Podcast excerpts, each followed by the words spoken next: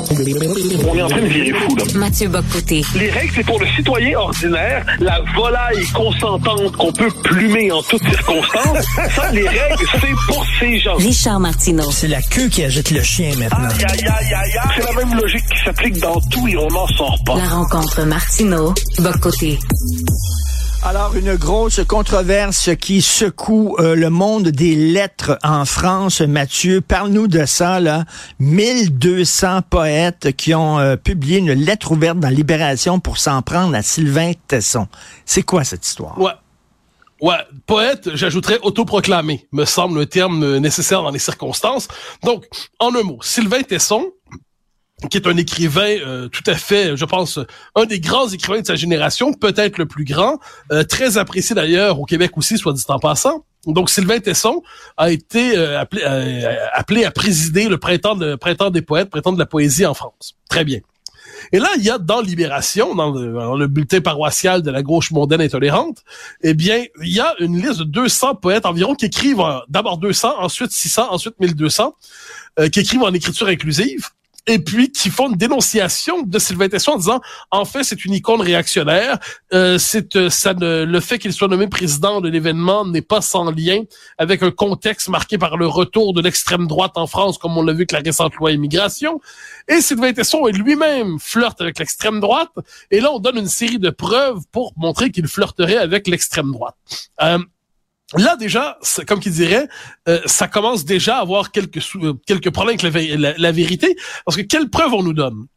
La première, on s'appuie sur un ouvrage qui est celui de François Krug, qui a écrit Réaction française et qui est un journaliste au Monde, je ne me trompe pas. Et Krug, qu'est-ce qu'il fait? Il euh, il avait fait un livre donc sur Yann Moix, Michel Houellebecq et Sylvain Tesson en disant voilà trois écrivains réactionnaires infréquentables. Et qu'est-ce qu'il donnait pour qu'est-ce qu'il quelle preuve il donnait pour Tesson. Il fouillait dans il, il, racontait qu'il y a une photo de Sylvain Tesson devant sa bibliothèque qui parut, je pense, en Paris Match. Et là, il a fait un sais, il a fait un, zoom sur la photo de la bibliothèque de Tesson, puis il a vu qu'il y avait des livres inadmissibles dans sa bibliothèque. Et c'était la preuve, nous disait le, le Krug en question, que Tesson était un vilain petit canard. Deuxième élément qui est donné par les, les deux Il y avait peut-être un livre de Mathieu Bock-Côté dans sa bibliothèque. C'est épouvantable. J'en aurais été, j'en aurais été très honoré. J'ai déjà eu le bonheur de le rencontrer. Euh, il m'avait, il, y a eu la gentillesse de me surnommer Jacques Pas de quartier. Bon, ça m'avait, ça m'avait amusé. Mais, alors, le deuxième élément qui est donné pour montrer que Tesson est un infréquentable, il dit, Tesson a préfacé le camp des saints de Jean Raspail, qui est un livre raciste, ta, ta, ta, ta, ta. Sauf que, Sylvain, premièrement, le camp des saints est un ouvrage euh, qu'on saurait, réduire à une forme de pamphlet politique ou idéologique, mais surtout, Jean euh, Tesson n'a jamais préfacé ce livre-là de Jean Raspail. Tesson a préfacé une série d'ouvrages de Raspail rassemblés dans la collection bouquins, des ouvrages consacrés au voyage, et, euh, et Tesson, donc, préface, oui, des livres de Raspail, mais pas celui qui fait scandale. Et là, eux, ces, ces, petits zigotos-là, qu'est-ce qu'ils font? Ils, ont, ils témoignent du fait que leur fiche de lecture qui permet de faire leur accusation, leur fiche était même pas mise à jour. Donc, qu'est-ce qu'ils disent? Euh, de quoi témoignent-ils par là? Un, qui ont pas lu le camp des saints. Deux, qui ont pas lu les autres ouvrages de Raspail dont il est question. Trois, ils ont pas lu non plus la préface de Sylvain Tesson qui fait référence aux ouvrages en question, mais pas au camp des saints. Donc, au final, c'est un acte d'accusation qui est même mal rédigé avec des fausses preuves. Et à la fin, on nous dit Sylvain Tesson, c'est absolument c'est inacceptable. Et, et là, c'est là le problème. Donc, ils sont des poètes, mais il y a aussi des libraires qui signent ça. Et là, ça devient inquiétant parce que que des espèces de poètes trop proclamés, euh, à peine connus de leur mère, décident. C'est une collection de ratés. C'est quand même ça pullule, faut être, faut être honnête là-dessus. Euh, que les ratés sont normalement assez violents. Et manifestement, il y a une espèce d'immense violence sous le signe du ressentiment dans cette lettre. Mais que des libraires décident ensuite, parce qu'on comprend ça. Donc, le livre sera caché, le livre sera moins visible, le livre sera moins facile d'accès, les livres de Tesson. Donc là, on voit à quel point tout le petit milieu de la culture est vraiment colonisé idéologiquement par des, la gauche la plus radicale qui soit, et puis ne peut s'empêcher de fonctionner avec avec l'esprit de meute, avec la volonté de pendre, la volonté de de lyncher, de condamner hors du périmètre de la pensée respectable. Puis Sylvain Tesson était la cible euh, ces derniers jours. Écoute, pendant la deuxième guerre mondiale, il y avait un poète américain, Ezra Pound. Ezra Pound, lui, faisait vraiment, tu sais, c'était un gars d'extrême droite. Là. Il faisait l'apologie du mouvement nazi. C'était un peu comme Louis Ferdinand Céline et tout ça. Bon, mais c'est pas ça. Lui, c'est en fait, il parle de la, grandeur et la beauté de la nation française. Hein? Il écrit beaucoup là-dessus, Sylvain Tesson. Est-ce que ça en fait nécessairement quelqu'un d'infréquentable et de toxique, Mathieu? Ben moi j'irai plus loin. Euh, Patrice Jean, qui est un des grands écrivains aujourd'hui, Patrice Jean dit euh, tous ces gens qui prétendent défendre la poésie, est-ce qu'ils ont déjà lu Baudelaire? Si on lu Baudelaire, ils vont peut-être avoir quelques petits soucis. C'est-à-dire, Baudelaire est plus misogyne que le plus misogyne des hommes des temps présents. C'est un problème, ça, peut-être, ou non. Euh, si on juge une œuvre en fonction de l'orientation. Céline, Louis-Ferdinand Céline. on, condamne tous, évidemment, euh, ses pamphlets, mais à ce que j'en sais, ça demeure un des grands écrivains, même s'il a dit des, euh, ses positions pendant à propos de la Deuxième Guerre sont absolument horribles et ainsi de suite. Mais je pense que Louis-Ferdinand Céline, on peut lire Voyage au bout de la, nuit, euh, au bout de la nuit et puis ses autres livres sans avoir l'impression de se corrompre et de se souiller l'âme. Mais en plus, pour Tesson, il y a même, même ce, ce passif politique, on peut pas lui reprocher. On peut même pas lui reprocher. Mais ce qu'on constate, c'est que puisqu'il n'est pas dans la déconstruction, puisqu'il n'est pas dans la, yélisation du langage, ben puisqu'il n'est pas dans l'écriture inclusive, machin, puisqu'il ne déteste pas la France, puisqu'il déteste pas son pays, puisqu'il s'est porté à la défense des chrétiens d'Orient, eh ben, tout ça, ça fait en sorte que Tesson est frappé, on veut le frapper d'infréquentabilité. Euh, je note qu'il est défendu par une partie importante de la classe politique, mais quelquefois, c'est une défense que je trouve un peu sobre, un peu trop sobre, parce que il faudrait, devant une telle manifestation de folie haineuse, être intransigeant envers les haineux. Or, je trouve qu'en ce moment, on, oui, on condamne euh, ceux qui attaquent Tesson, oui, on le défend, mais on le fait en espérant que la polémique passe, comme si finalement, euh, on sentait que ça pouvait écorcher ceux qui s'en mêlent. 1200 poètes qui ont signé ça. Y a-tu 1200 poètes en France? Qui dit qu'ils sont poètes? Écoute, il y a un monsieur, moi, qui m'écrit régulièrement à chaque semaine, depuis des années, il écrit des poèmes, là, un petit peu bancal sur euh, sur les, les politiciens puis tout ça. J'ai reçu encore un, poème de lui ce matin là sur Dieu. Euh, Est-ce que ça serait un poète lui aussi? Je dire, n'importe qui qui écrit deux, trois vers euh, le soir, euh, après avoir pris deux verres de vin, va être déclaré poète? C'est quoi cette affaire-là? Non, mais c'est, mais c'est ça l'enjeu, c'est que là, on est devant des poètes autoproclamés. Je veux je dis pas qu'il y en a pas quelques-uns là-dedans des vrais, mais sur le fond des choses, on y voit par ailleurs l'esprit de meute. C'est-à-dire, pour se joindre à cette pétition de poètes, il fallait le faire sur le mode du procès de Sylvain Tesson si on était un poète pro-Tesson, on n'était pas bienvenu dans le club des poètes.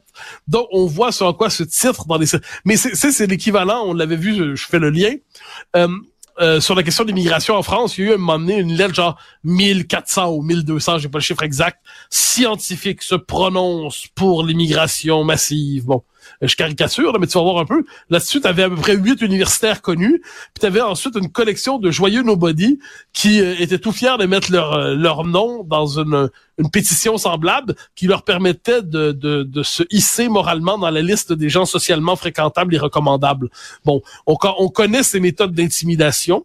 Mais il faut, euh, mais ça dit, ce que je dont je m'inquiète, parce qu'on m'a raconté quand même, c'est que depuis la campagne menée contre Tesson, je parle pas de, de la campagne des poètes, mais du livre de Krug, dont je t'ai parlé, eh bien, euh, on dit que par exemple Tesson est moins invité ici et là. Euh, on se c'est comme s'il y avait une espèce de petit parfum inquiétant qui l'entourait désormais. et ça, je trouve que cette capacité, la, la gauche idéologique conserve le pouvoir immense d'étiqueter et de coller une sale réputation aux gens et de gâcher vraiment la vie de ceux euh, qu'elle prend pour cible. Et de ce point de vue, Tesson, dans les circonstances, ne mérite pas ce procès dégueulasse. Et, et, et, pire encore, se serait-il rendu coupable de quelques pensées politiquement inacceptables aujourd'hui? Ça ne dévaluerait pas son œuvre. dire, une œuvre n'est pas réductible aux préférences politiques de son auteur.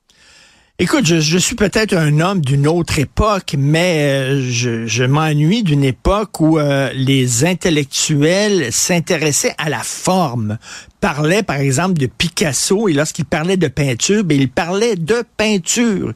Il parlait de, de, de forme et de couleur et de façon de dessiner, de façon de déconstruire. Mais là, c'est toujours des lectures politiques de l'art. Je suis un peu Ben, tanné de ça. Ben, c'est Xavier Gorce, le, le caricaturiste, qui a fait un, un dessin assez drôle récemment. Euh, donc, tu sais, c'est- chez lui, c'est toujours des pingouins qui se parlent. Et puis là, il y a un pingouin qui dit à l'autre, euh, ce livre est esthétiquement nul, mais moralement irréprochable. Euh, bon, mais c'est un peu, c'est un peu l'esprit de l'époque. Dire, d'un livre, on va d'abord s'intéresser à sa fonction idéologique, pédagogique. Euh, d'un livre, on va voir, euh, mais ça, ça a des effets, hein, parce que rappelle-toi, il y a quelques années, c'était dans autour de 2020, il y avait eu ce, dans, dans le devoir, je me souviens d'un article où on disait qu'on devait réviser les œuvres et même peut-être le financement des œuvres en fonction de la représentation qui était donnée des rapports entre les hommes et les femmes. S'agissait-il d'un amour inclusif ou pas inclusif ou ainsi de suite? Bon. Euh, donc, la, la colonisation de l'art, la colonisation de la culture par l'idéologie, euh, c'est un phénomène de plus en plus bon. On peut dire ça traverse, ça traverse le 20e siècle. Il y a eu le réalisme socialiste, euh, aujourd'hui le réalisme diversitaire. Mais dans tous les cas, euh, on peut dire que ceux qui idéologisent l'art dégradent l'art euh, et, et par ailleurs trouvent le moyen de rendre indigeste leur propre idéologie. Donc en ces matières, je pense que c'est une séquence très révélatrice. Mais là, Rimbaud, c'est un marchand d'armes. Rimbaud, à un moment donné, il était jeune, il a arrêté de faire de la poésie, puis il est devenu marchand d'armes. Est-ce qu'on devrait euh, mettre Rimbaud, le, le vouer aux gémonies, et arrêter de l'enseigner dans les écoles parce qu'il vendait des fusils aux plus offrants? Alors, rappelle-toi, si je ne me trompe pas, c'était, il y a, oh, ça doit faire une dizaine d'années en France, euh, un poème de Ronsard avait été euh, remis en question. Est-ce qu'on pouvait encore l'enseigner? Non, parce que vous savez, il faisait de l'agisme, de l'agisme. Donc, au, au final, au Mais- final, on va finir par inter- on va, on va finir par inter- en- en- en- inter- interdire l'enseignement d'à peu près tout, parce qu'on va trouver en toute époque, Ben oui. dans tout récit, toujours la trace de valeur qui heurte le temps présent. Euh, et et c'est ainsi, je veux dire que ce soit euh, la- les, les vieux textes grecs, que ce soit euh, les textes romains. Donc, toujours, on va trouver quelque chose qui nous choque, qui nous heurte, et qui dès lors justifie la censure. Ben, c'est ça, parce que, parce que là, c'est Tesson. Là, c'est Tesson. Et si, effectivement, à un moment donné, on censure Tesson, puis on le met là, au banc de la communauté littéraire, ça s'arrêtera pas là. On a eu la tête de Tesson. Après ça, ça va être un autre. Et un autre. Ah, et mais- ça va s'arrêter où, Mais bien là? sûr. Ben, ça s'arrêtera pas parce que c'est le propre d'une logique euh, d'éradication. Donc, euh, Welbeck va y passer, ça m'apparaît évident. Euh, on pourrait, en- mais on pourrait en nommer bien d'autres qui y passeront, bien d'autres qui y passeront, des cinéastes, des des philosophes, des intellectuels, des, des écrivains. Tous ceux qui ne répètent pas les slogans de l'époque seront très très mal accueillis. J'en parlais récemment avec une amie, Philip Roth. Philip Ben Roth, oui. c'est assez drôle parce que politiquement, il prenait des positions très, très, très progressistes. Et moi, j'avais pour hypothèse qu'il faisait ça pour se faire pardonner le contenu de ses livres qui ne l'était pas. Donc, dans ses livres, euh, il y avait un point de vue qui était désenchanté sur la nature humaine, disons ça comme ça.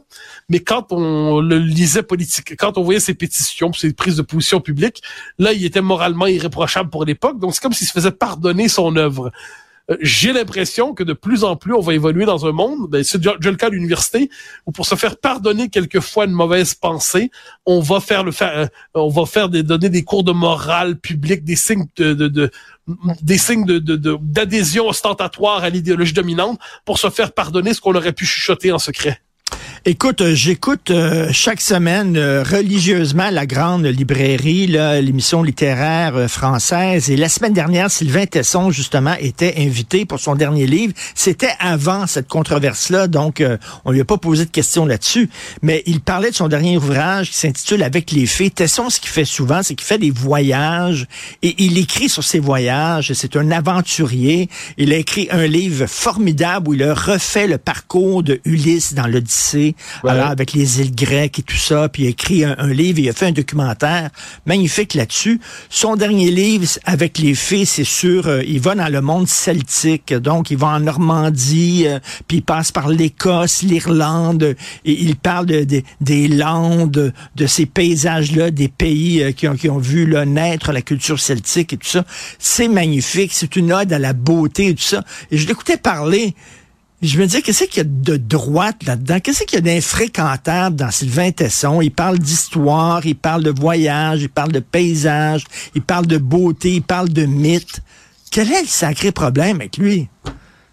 Non, moi, ce qu'on a ma thèse là-dessus, on décide jamais si on est de, de gauche ou de droite. C'est la gauche qui décide. Or, la gauche a décidé que tout ce qui n'est pas éloge de l'inclusion gna, gna, gna aujourd'hui est de droite. Donc, l'amour de la permanence, c'est les permanences. Christian, Sylvain Tesson, on fait il aime les, les paysages, il aime l'histoire, il aime le sacré, il aime la verticalité, il se méfie de la modernité, il se méfie de l'enthousiasme des modernes. Bon, tout ça suffit à le classer chez les infréquentables. Euh, si en plus on sait que l'homme, euh, effectivement, si, si je devais classer Tesson à gauche ou à droite, donc je le classerais pas à gauche. Euh, je sais pas si je le classerais à droite, mais je le classerais pas à gauche. Mais ça, ça suffit Et alors? pour en faire un homme.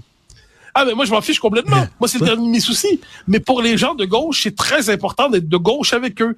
Parce que si on n'est pas de gauche avec eux, c'est donc qu'on est un peu moins bon humainement, qu'on est dégradé moralement, qu'on a l'âme souillée, l'âme vile, l'âme mauvaise. Bon. Et ça, ben, je pense que c'est exactement le, ce qu'on voit en ce moment. C'est Tesson parce qu'on a senti que c'était pas un homme de gauche exemplaire. Dès lors, on sonne l'alali contre lui et Tesson doit périr et Tesson doit, Tesson doit tomber. C'est complètement euh, ridicule tout ça. Et euh, évidemment euh, tu sais là euh, Libération j'imagine sont contents parce qu'on parle d'eux autres alors que c'est un journal qui est absolument plus lu maintenant là qui a plus aucun tu sais presque peu peu, très, très peu de lecteurs qui, qui lisent Libération, sont peut-être très contents. Ça prenait un coup d'éclat comme ça. Mais quand même, c'est, hallucinant et ça montre à quel point, justement, il y a une intolérance. Intolérance de la différence. C'est des gens qui nous parlent d'être ouverts aux autres, qui nous parlent de vivre ensemble, qui nous parlent de ça, alors que ce sont les plus fermés. Euh, si tu ne penses pas comme moi, tu mérites d'être mis au banc de la communauté intellectuelle. En tout cas, c'est un, un autre, une autre, un autre scandale qui en dit, qui en dit beaucoup, un peu dans, dans le de l'affaire de Perdu aussi, euh, euh, Mathieu Boccoté. Merci. On se reparle demain. Bonne journée.